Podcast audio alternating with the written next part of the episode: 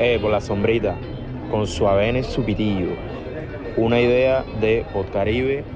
Frías y Política, La Contratopedia Caribe y Bocaribe Radio.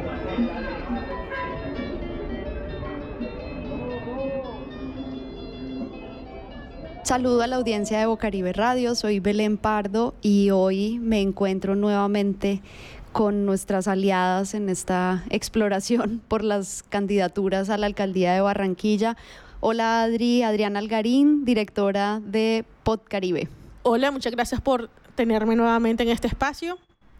Un saludo a toda la audiencia. Pablo Pachón, quien es el eh, fundador de Frías y Política y de la Veeduría Mallorquín. ¿Cómo estás, Pablo? Todo muy bien, un saludo a todos los oyentes y muchas gracias por tenerme aquí otra vez. Y Tatiana Velázquez, cofundadora de la Contratopedia, ¿cómo estás? Bien, bien, gracias otra vez por estar aquí. Muy bien, la última vez que conversamos, nuestra conversación giró en torno a cuáles eran como las prioridades que los ya en este momento seis definitivamente candidatos, todos hombres a la alcaldía de Barranquilla, tenían para, para la ciudad mencionamos algunas cosas, o bueno, ustedes mencionaron algunas cosas, entre ellas la, los temas de superación de la pobreza y seguridad alimentaria en distintas, dicho de diferentes maneras en cada uno de los programas. Hablamos sobre la prioridad del tema de la seguridad, como que aparece en todas. Eh, y de alguna manera también algunas cosas que tienen que ver con inversión social. Eh, hablamos también de algunas cosas bien particulares que habían los planes, que no, bueno, esas no, las voy a mencionar ahora, si quieren escuchan el, capítulo anterior. Eh, pero también nos quedamos un poco hacia el final con la preocupación alrededor de la viabilidad de las propuestas. Eh, y yo quisiera que empezáramos hoy por conversar em, sobre esas ausencias de los planes, o sea, dónde están esos vacíos más remarcables, quizás es claro que en un plan no pueden estar todos los problemas de una ciudad, pero también es cierto que al priorizar en un plan, pues lo ideal sería que uno identificara ahí lo que uno, lo que uno como ciudadano también ve como los retos, los mayores retos de la ciudad y qué tanto dentro de esas prioridades eh, o, dentro de esos planes, perdón, cuáles son esos temas que ustedes encuentran como los grandes ausentes de los planes de gobierno. Bueno, a mí algo que me llamó la atención muchísimo fueron dos cosas, migración y área metropolitana. Para mí fueron como los grandes, grandes, grandes temas ausentes, porque otras cosas no son tan mencionadas, son para mí prioritarias y se mencionan de reojo en, los planes, como hay ciertas cositas aquí y allá, pero esto sí me parece que son como necesidades, retos que tiene la ciudad ahora mismo y que no tienen escapatoria y que, a los cuales hay que darle respuesta. Además que la actual administración se ha hecho un esfuerzo grande por atender a la población migrante, especialmente de Venezuela, ya sean venezolanos o migración colombiana que retorna. Entonces también es raro que habiendo tantos planes como mencionaban en el capítulo anterior Pablo sobre la el continuismo tanto en el plan de Alejandro Char como de Antonio Borges y que esos temas no estén allí. Y el área metropolitana, hay un candidato que lo menciona, no recuerdo ahora mismo quién, puede ser Silva, eh, que también como, ah, bueno, hay que hacer cosas con ellos y cuadrar estrategias con ellos, pero cada vez más creo yo que el reto de trabajar en conjunto como una unidad es prioritaria por temas de seguridad, por temas de seguridad alimentaria, para hacer frente al cambio climático y ahí de eso pues no hay nada. Y no solamente esos temas que mencionas, sino también algo que adolece la ciudad y es el tema de transporte, que, está en manos del área metropolitana y que ninguno se toma en serio unas propuestas para ver qué va a hacer el área metropolitana de Barranquilla para solucionar el tema de transporte público en todas, en todas nuestras municipios eh, que hacen que conformar el, el, área, ¿no? Y hablando también de estos temas que son imposibles de evitar yo diría que uno de los grandes ausentes es eh, brindar propuestas profundas eh, en temas de las finanzas públicas de la ciudad. Creo que es algo muy tocado muy, muy tímidamente. Creo que ningún candidato se atreve a brindar verdaderas soluciones ni propuestas eh, y solo es mencionado en, en uno que otro plan. Y eso es algo crucial porque hay que hacer indudablemente hay que hacer un cambio en la manera en que venimos manejando las finanzas de la ciudad, sin que esto implique ninguna postura ética o, política, sino que verdaderamente es insostenible el modelo de endeudamiento a la ciudad y hay que buscarse estrategias para poder seguir financiando planes y programas que la ciudad necesita. Y además de eso yo le sumaría también el tema de la lucha contra la corrupción que está, uno se pone a buscar y yo busqué corrupción plan por plan y no lo encuentra, incluso transparencia. Uno no lo encuentra, solo lo encuentra creo que mencioné mencionado como dos veces y no, no en propuestas, sino que es como que voy a actuar con transparencia. No, pues gracias. Es, eh, es lo mínimo que se esperaba. no. Votamos por ti pensando lo contrario. A mí me parece, perdón que te interrumpa, hay una cosa paradójica que es que quien sí menciona la palabra corrupción es una persona que aceptó públicamente haber pagado una coima, es decir, haber cometido un acto corrupto, Luis Chams. Corrupto confeso. Exactamente, y es como, y esta es la persona que nos está diciendo que hay que combatir la corrupción. Y es como, pues no me extraña porque él está usando ese episodio como parte de su estrategia em, electoral, como parte de su estrategia de promoción electoral. Y em, cuando veíamos en la Contratopedia una de sus recientes entrevistas como parte de una historia que escribimos sobre que pese a haber confesado el pago de una coima, como no está condenado, pues no está inhabilitado, por tanto, para ser un candidato, era entonces viable su candidatura y pues si hubiese tenido más eh, posibilidades de intención de voto e incluso en otro escenario distinto hubiese sido el virtual ganador, vámonos a un plano hipotético, gana pues puede incluso ser alcalde hasta tanto no haya una condena PSA, insisto, que confesó haber pagado una coima. Y en ese capítulo de esa entrevista que dio a un medio de Bolívar, por cierto, decía cuando le preguntaban por esa eh, situación del pago de la coima, casi que era un aprendizaje de vida. Es decir, e, es bastante llamativo cómo hay como una narrativa a partir de semejante acto de corrupción y es casi que fue un aprendizaje de vida. Ahora es mejor eh, persona. Ahora es mejor persona, de hecho, así lo, lo, lo, lo dice y no, no deja de ser sorprendente porque de una u otra manera es darle completamente la vuelta a una situación completamente vergonzosa para mostrarse como una persona que aprendió una lección pero nos preguntamos si eh, pues no hubiese tenido ningún inconveniente en su relación según lo que él denuncia, ilegal con los involucrados en la construcción del megatanque. Eh, es decir, si no lo hubiesen quedado mal en esas promesas por debajo de mesa la que está, por debajo de la mesa a la que estaban eh, llegando, si realmente hubiese salido a denunciar el hecho ante María Jimena Duzán. Es decir, ¿realmente condena el acto ilegal o lo sale a condenar es porque le quedaron mal? Queda allí la pregunta. Me llama mucho la atención los temas que, mencionan y, las ausencias, o sea, lo que implican esas ausencias en los planes, sobre todo porque eh, pensando también en, en, lo que viene para la ciudad,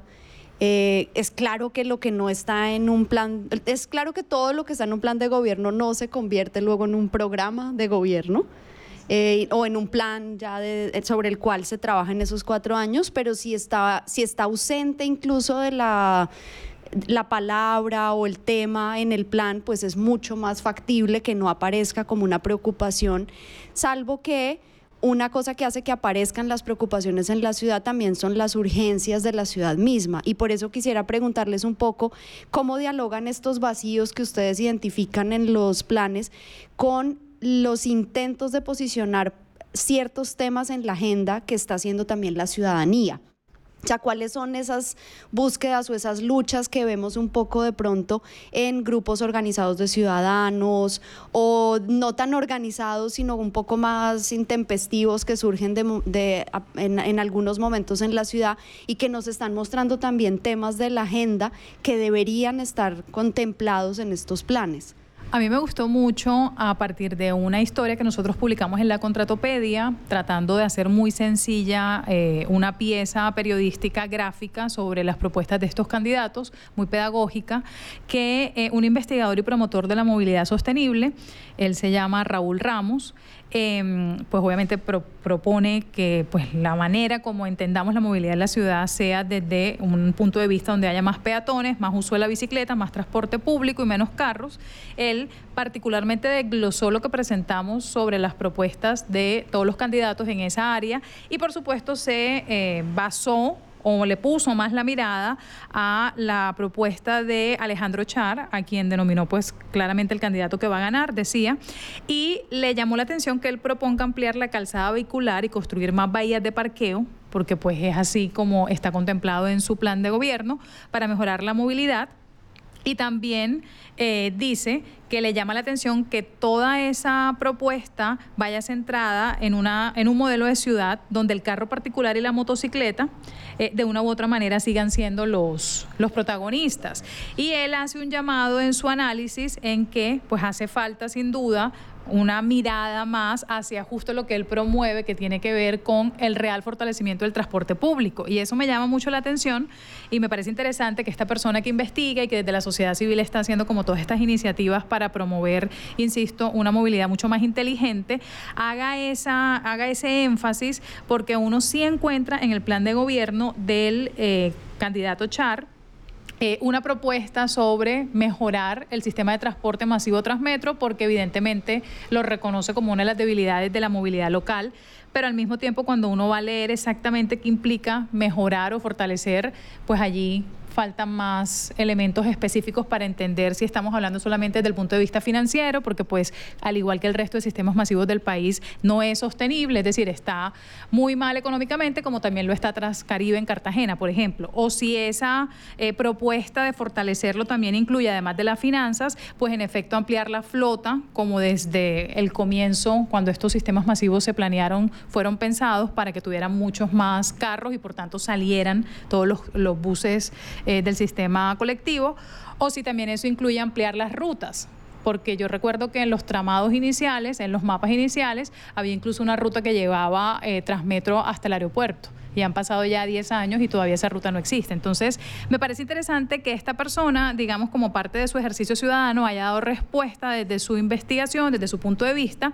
a, este eh, enfoque que propone el candidato, porque para esta persona no deja de ser una propuesta que insiste en un modelo, pues fallido, porque sin duda estamos eh, ante una ciudad con un caos vehicular que pues ya no es sostenible. Una cosa que a mí me llama la atención, bueno, y que está aquí el representante, que es precisamente el tema del cambio climático. Es un, un tema que pasa muy, muy como de agache, lo mencionaban en, la vez pasada que nos reunimos, esto de que el segundo con mayor eh, posibilidades de ganar, gracias, que es Antonio Borges diga, hay que proteger la naturaleza ahí sí Alejandro Char sí nos dice un poco más y dice que hay que crear un plan de riesgo y demás, pero para mí no es tan claro que realmente se esté visionando cuáles son los problemas. Yo hace poco veía una imagen que compartió la una viceministra del Medio Ambiente, Sandra Vilardi, sobre Libia, y es como parte de la ciudad desapareció dado la, la marea y la erosión costera es un problema que tiene Barranquilla ya. Eh, a mí de hecho me preocupa que se haya construido Mallorquín, porque en cuánto tiempo va a desaparecer Mallorquín, dado el que sube el nivel del mar, entonces ¿para qué construimos semejante gasto de dinero cuando hay otras prioridades en la ciudad para algo que está llamado a desaparecer en muy poco tiempo? Pero además, eh, hay algo a mí también, y eso desde mi punto de vista también muy personal, que es la participación ciudadana para mí la participación ciudadana está muy ausente. De manera increíble, el candidato Hassan, que es el que tiene las propuestas más inviables, sí menciona para esto hay que tener participación ciudadana. La gente tiene que decir que va a haber en el parque, la gente tiene que decir que hay en el deporte, la gente tiene que decir que hay en, planeación urbana. Pero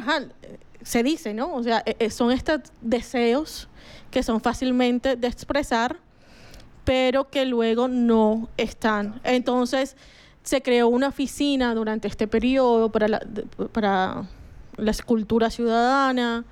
No es tan claro la oficina de participación ciudadana que está haciendo.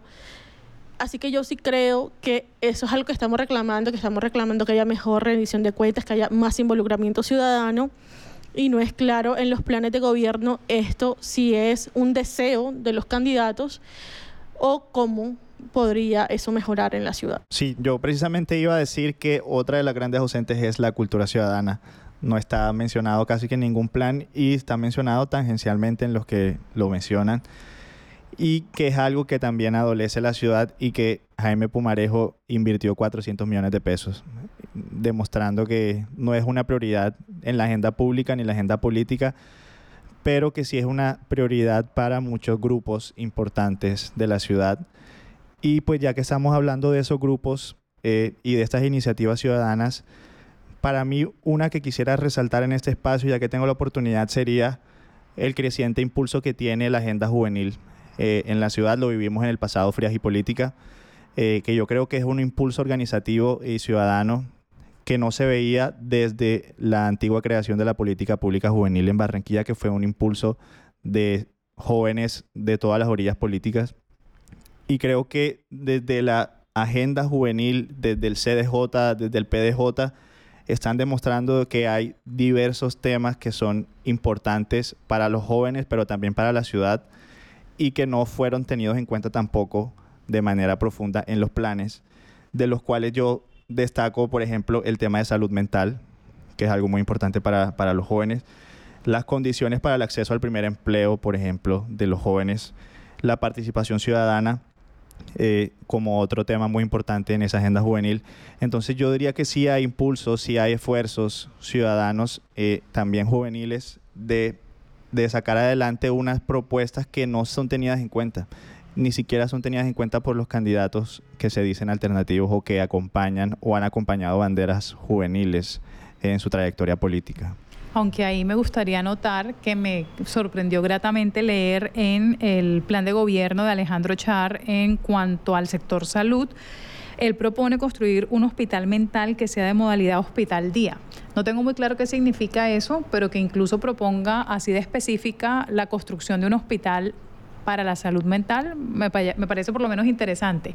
Si hay recursos o no, por lo que mencionábamos antes en la conversación sobre la, la, crítica situación de las finanzas locales, pues ya sería otra discusión, pero por lo menos que dentro de su propuesta esté la salud mental específica o por lo menos mencionada, por supuesto no tan específica porque realmente solamente uno lo lee como una línea, o sea, un anuncio. Eh, pero aún así me parece por lo menos llamativo, me parece interesante. Hay una cosa respecto a eso es que no sé si recuerdan el Hospital San Camilo que estaba en el barrio La Paz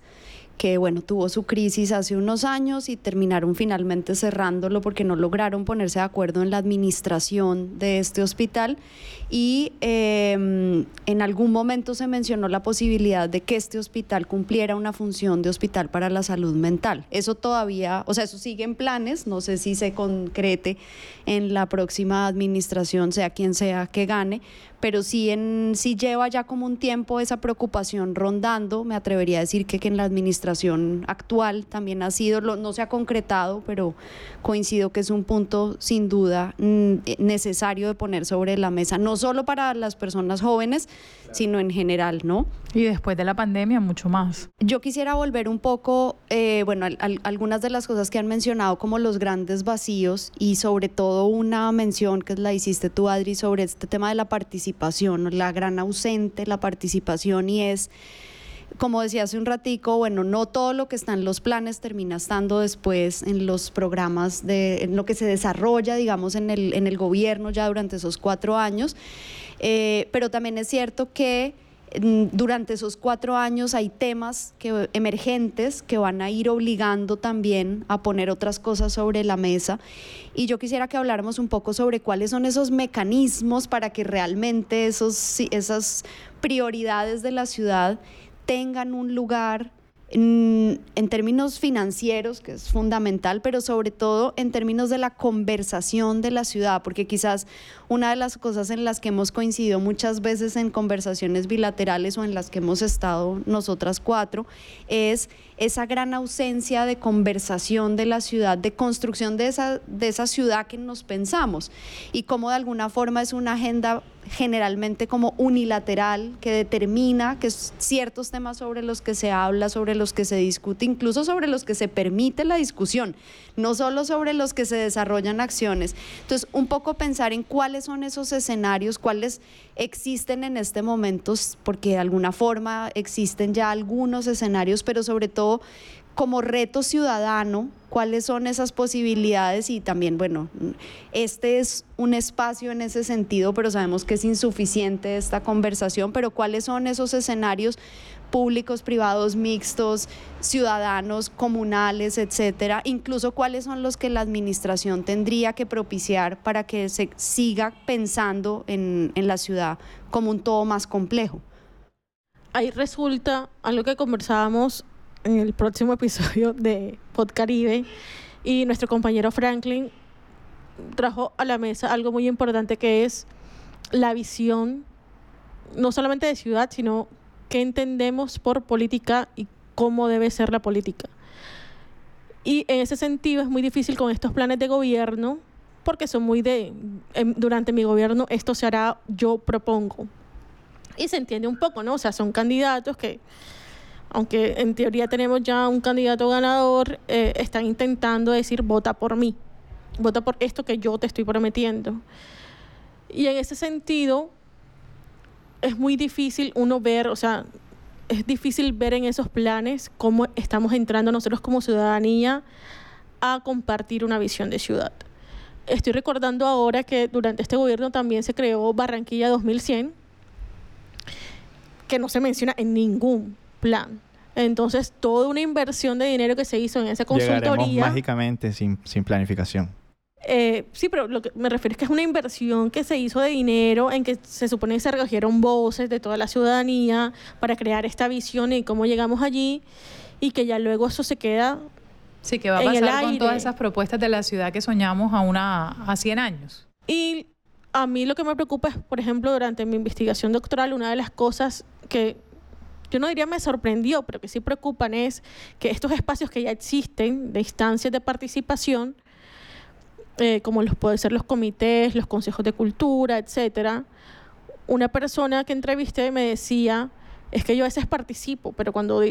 una persona que era afín al gobierno en ese entonces que yo miro en Barranquilla,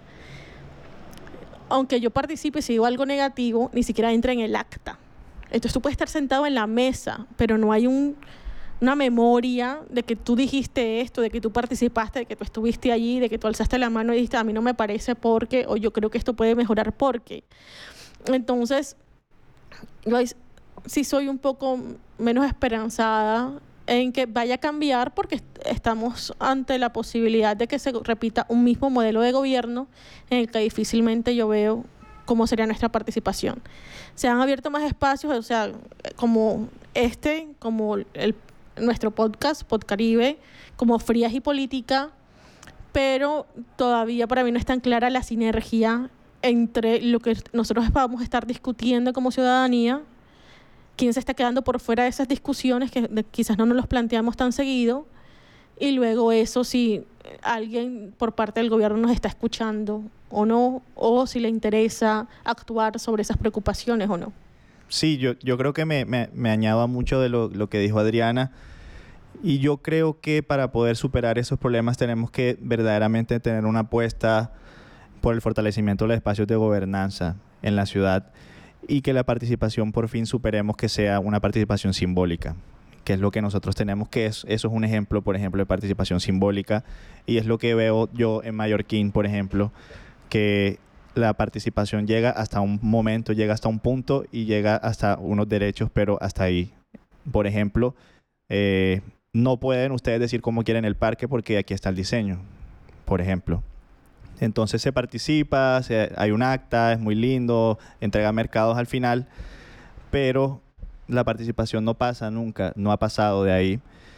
Y pues yo traje algunas propuestas, pero no en, más en el sentido de qué debe hacer el próximo gobierno para asegurar esa participación. Eh, y yo creo que eh, inicialmente creo, que tenemos que tener una innovación administrativa y gerencial eh, que pueda incluir también, que es difícil, pero que debe incluir también muchos otros recursos tecnológicos y el uso de las TICs, por ejemplo, que puede ser algo que pueda aprovechar la ciudadanía a través de diferentes espacios y que no ha sido aprovechado en su,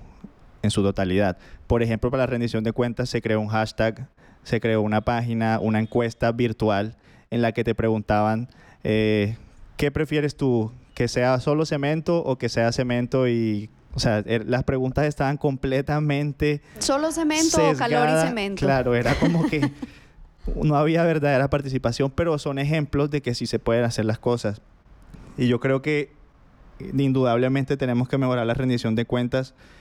y las personas y los ciudadanos tenemos que participar verdaderamente en la formulación de los planes y políticas y eso tiene que ir de la mano en que existan espacios verdaderos, por ejemplo, en el Consejo Distrital. Yo iba a eso que tú estás diciendo y a mí me parece interesante. No estoy muy segura si de pronto son proyectos políticos ya maduros que están quizá próximos a llegar a en efecto tener eh, participación eh, en los escenarios de decisión local, como son el Consejo y por supuesto la Administración. Me refiero puntualmente a eh, iniciativas como la de Rey Torres, quien es en estos momentos candidato al Consejo. No estoy muy segura si pues toda la veeduría que ha hecho y como todo el,